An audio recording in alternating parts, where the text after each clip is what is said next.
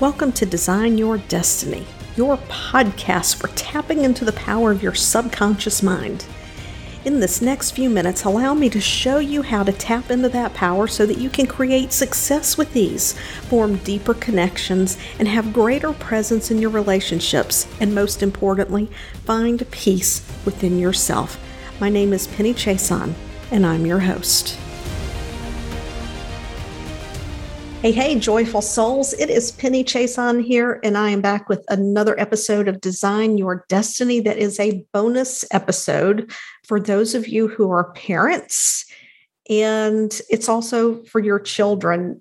Maybe not that your children would want to listen personally, but it will give you some perspective and some tools to help your children cope with the stress of school that is now compounded with the stress of this pandemic. So today I have with me Marie Cancellieri. She's a personal transformation coach and a master tapping practitioner who has 20 years of experience as an educator.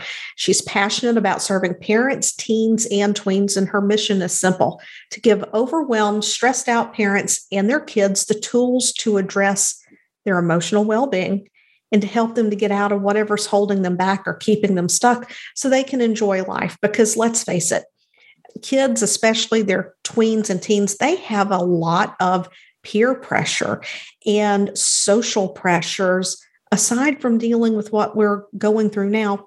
Plus, they're stepping into their own autonomy. I mean, my grandmother was 15 when she got married and she had a child that same year. So, you know, there's just so much that goes on in stepping into being an adult, and it looks different for everybody. And as I mentioned on the previous bonus episode, I'm not a counselor. I am not a child expert. I am a parent who is grateful that she has three functioning adults who are self sufficient and responsible when they hit 18.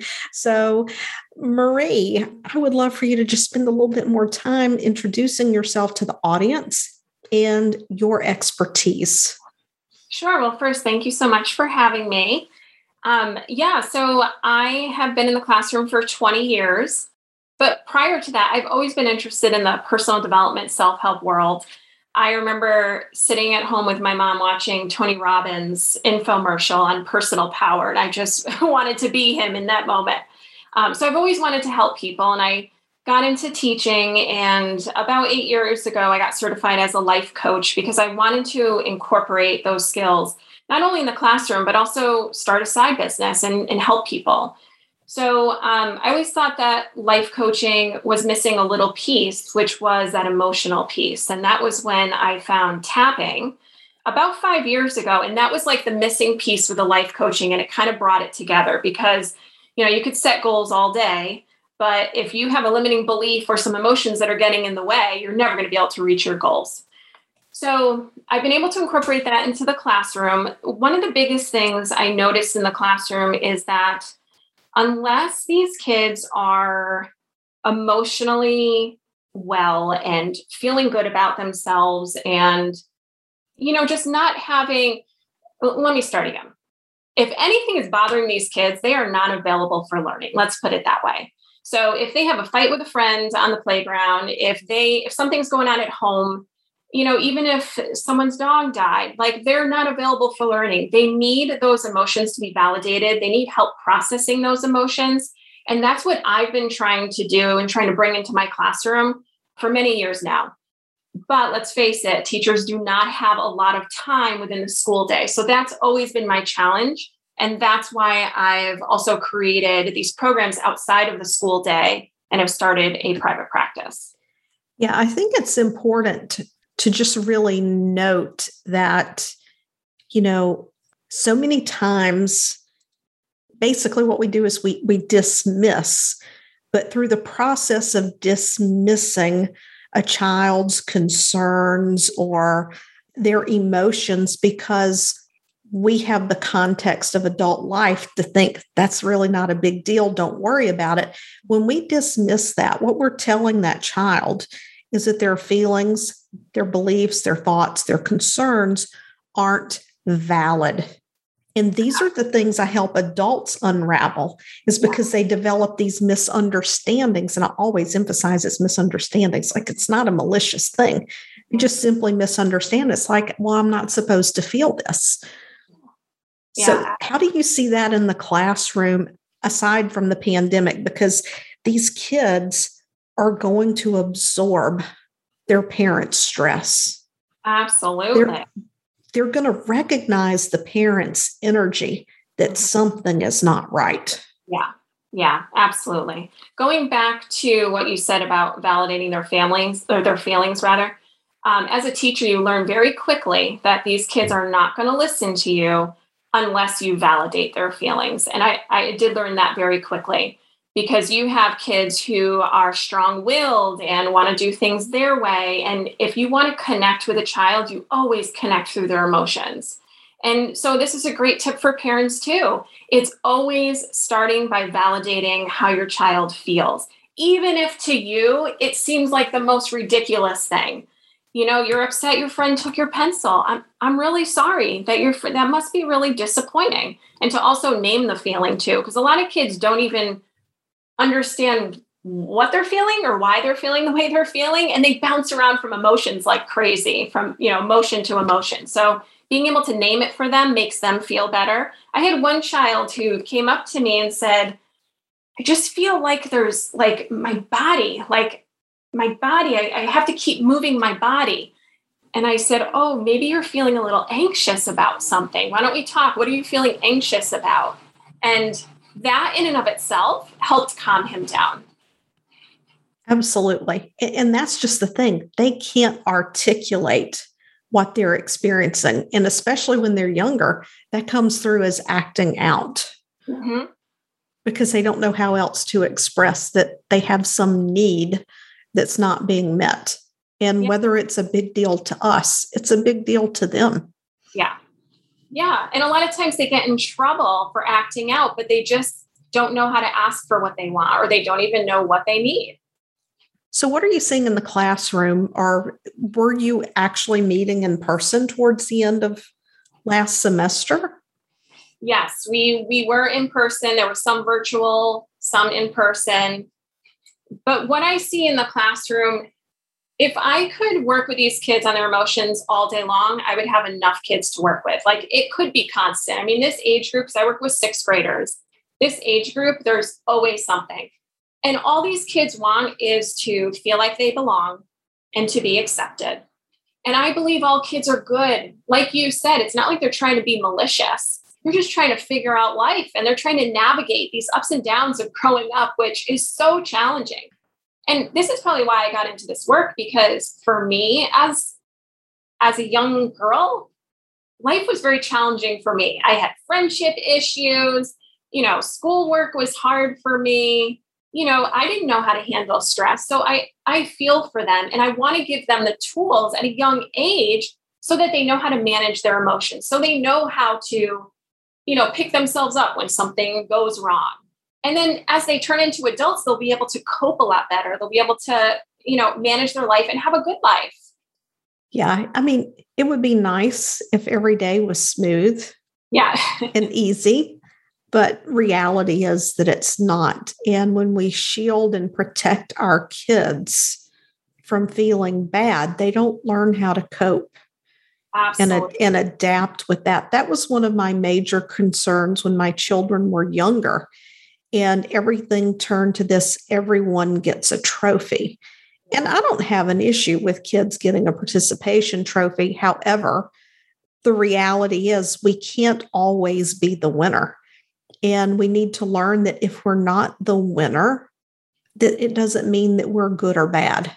Mm-hmm. It just means we get another opportunity to go for it again mm-hmm. and to learn from what we did and how to how to do it better kind of straight off a little bit there but that is something that kids do cope with and kids respond to their environment based on what they see at home what they see on mm-hmm. tv and so sometimes it might seem a little crazy at times what some kids might do but they're just trying to make sense of the world and they do it from the context of what they've observed yeah and what they've been taught. So, you know, you and I chatted a little bit before we even hit record. And there are a lot of stresses that hit those kids in sixth grade, like you were talking about. And I, am just going to toss an example on you. I was I was having a conversation with someone earlier today, and they were talking about how their daughter just really blew up this morning. And the reason why the daughter blew up was something happened yesterday, but it the full impact of it did not hit her until like she was getting ready to go to school this morning. And now she's thinking this, she's processing this. And we'll just be honest, it's a typical girl thing. The boy was looking at her breast and she wanted him to stop and he wouldn't stop. And she feels violated by that. But she didn't tell anyone yesterday. She didn't tell her mother until today when they're trying to go out the door. And now she's angry because she doesn't feel like she's in control of that situation. And then you take everything else on top of it, and fuses get short.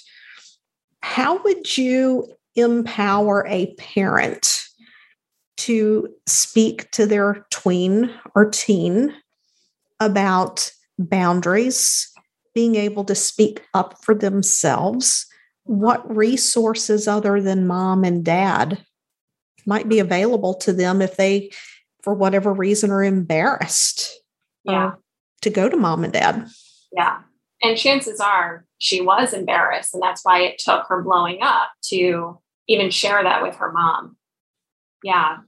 So there's a number of things here. So again, kids want to be accepted and they want to feel like they belong. So a lot of kids have a hard time. And when I say kids, I mean teens, tweens, whatever age, they have a hard time standing up for themselves because they're so afraid that by saying no to a friend or standing up for themselves that they're going to either lose that friend or isolate themselves and that's the last thing that they want to do. But what's important for them to understand is that that is not the case. In fact by standing up for yourself and establishing boundaries you're actually uh, gaining respect from the people around you. And other kids could end up learning from you too it's all about that confidence piece. So, advice for parents one is whenever your child comes to you with a problem, always validate their feelings first. I've done a lot of studying of the Love and Logic program, which is a great parenting program. So, if, if any of your listeners want um, some parenting help, like how to parent, that's a great program, the Love and Logic program. And they always talk about starting with empathy. You always empathize with your child first, because that's the only way your child's going to open up and actually share more with you. And then after you empathize, you always hand the problem back to them. So you might say something like, Well, what do you think you're going to do about this? And you'd be surprised. A lot of kids have so many great ideas for what they can do to solve their own problems. But usually, parents right away want to solve it for them. And what I say is, I would much rather a child get practice solving the little problems than waiting until they're maybe 18 and now they've wound up in jail or something because they had this problem and didn't know how to solve it for themselves. So let's let kids solve these small problems. So always handing it back to them. And I know that's so hard for parents to do because they just want their kids to be happy and, you know, to take care of them but you actually are taking care of them by handing that problem back to them. And of course you're going to you're going to help them, you're going to assist them, and you might say something like, "Would you like some advice on this? Would you like to know what other kids have done who who are in your shoes?"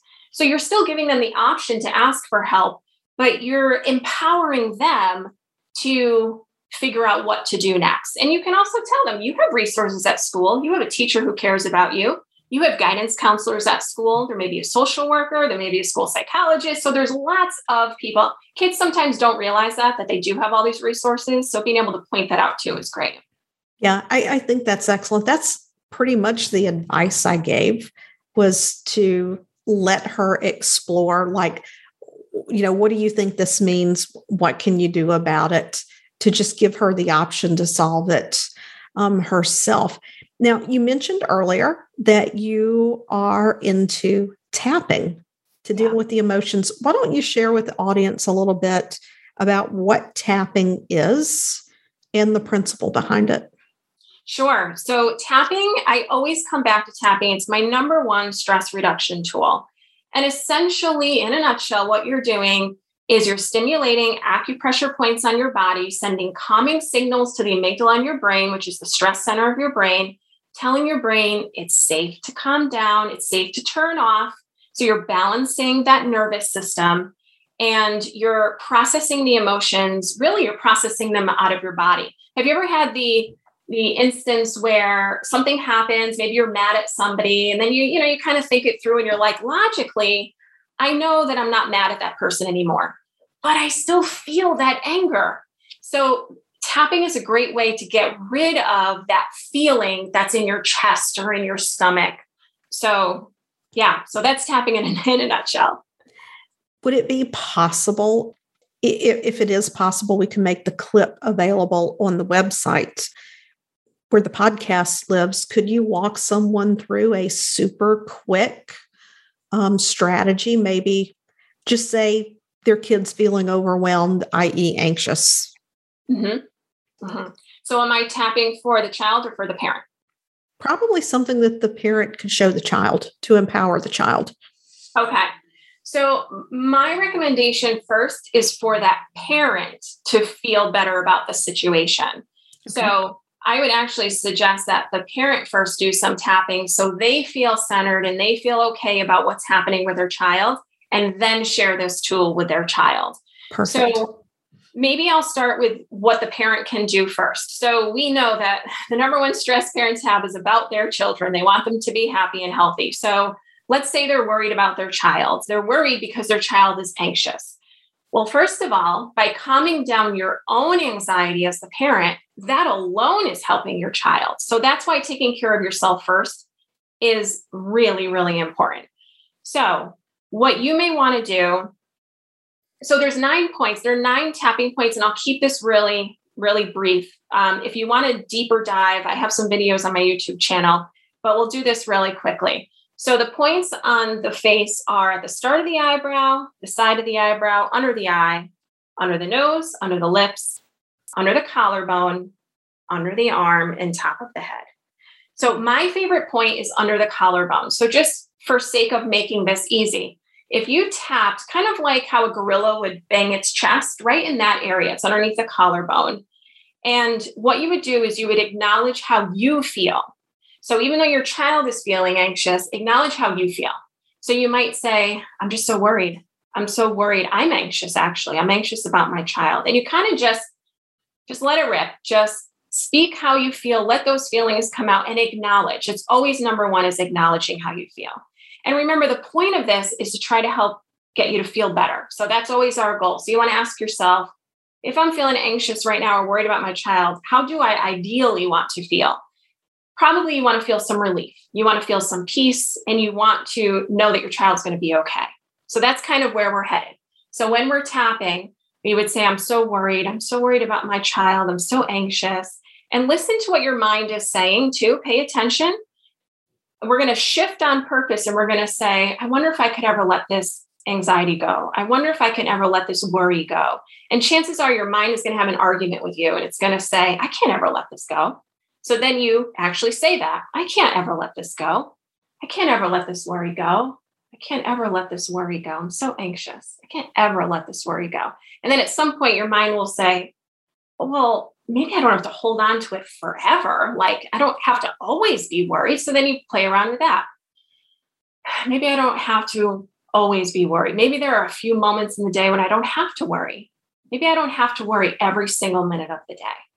And you play around with that until maybe the next idea is maybe I can let this worry go.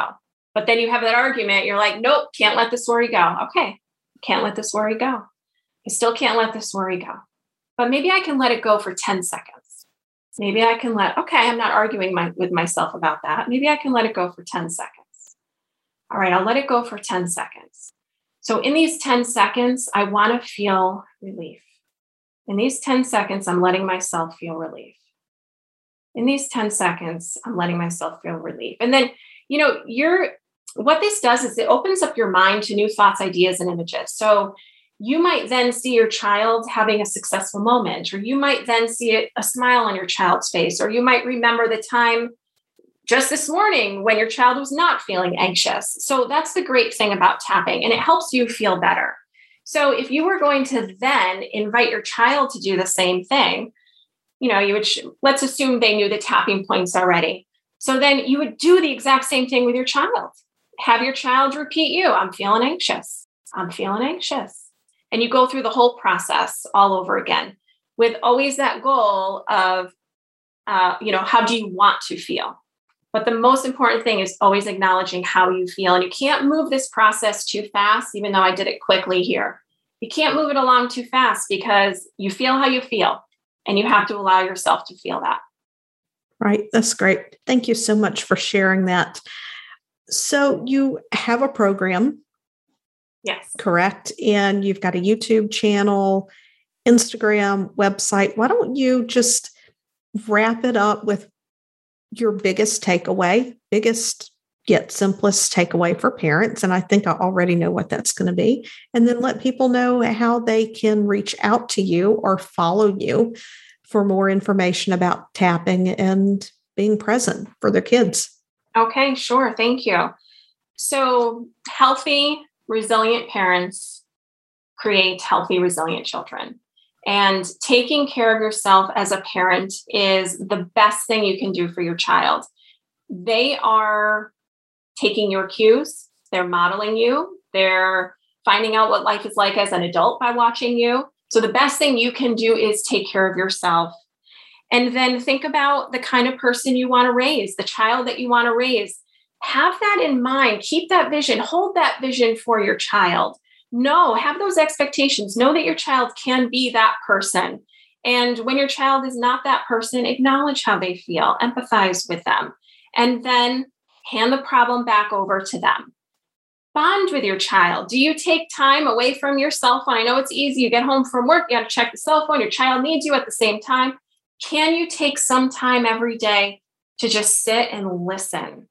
Without questioning, without demanding, without, you know, directing them with how they should be behaving or, or what they should be doing. Can you just listen? If they want to play a quick little game with you, can you play a game with them and be completely present? The more bonded you are with your child, the more influence you will be over them as well. So, the way that you can get in touch with me, probably the best bet is if you go on my website and you join my mailing list, you'll also get a, uh, a free four minute video from, you'll see a button that says click to feel calm. It's just a calming video. I have a four minute video. So, if you're feeling stressed, that'll bring you down. Um, if you join my mailing list, I'll send out information about the programs that I create, I offer the Leadership Academy during the school year and during the summer at different times. So all that information comes out through my emails. And then I also do take one on one clients. So best to be on my email list, but you can also find me. You can always message me on Facebook. I am on Instagram. And on my website is also my email. You can always just email me directly. That's fine too. Perfect. So if if you have kids and you're looking for resources, this is my perspective as a professional hypnotist and board certified and having done thousands of sessions in my time. And that is simply that there is no one size fits all approach to anything. You have to be curious. And that's why I'm bringing you a variety of professionals who've worked with parents, who've worked with kids, so that you have a toolbox of resources to go to to find what works. And as you are seeking what works for you or for your child, you have to give things time to make a difference. It's not a light switch. And it just depends on how resourceful and how many resources you are pulling from within yourself on any given day as to the result that you're going to get. Thank you for listening. This is a bonus episode. Of course, you know, you're catching it on a podcast channel or on the website. If you're hitting the link by email, please, please, please. There are millions of parents out there. Anyone that you think can benefit from hearing the message that I've asked Marie to bring to you today, please share this episode. It's valuable information and it's needed right now more than ever. Until next week, I'll see you then. Thank you, Marie. Thank you so much, Penny. Thank you for listening today. If you've enjoyed this episode of Design Your Destiny, I would appreciate it if you would head over to iTunes and leave a positive review. When you leave a positive review, it's like podcast currency, and we can increase our reach and get the message to even more people that they, just like you, have the ability to design their destiny. And remember, subscribe on your favorite podcast platform.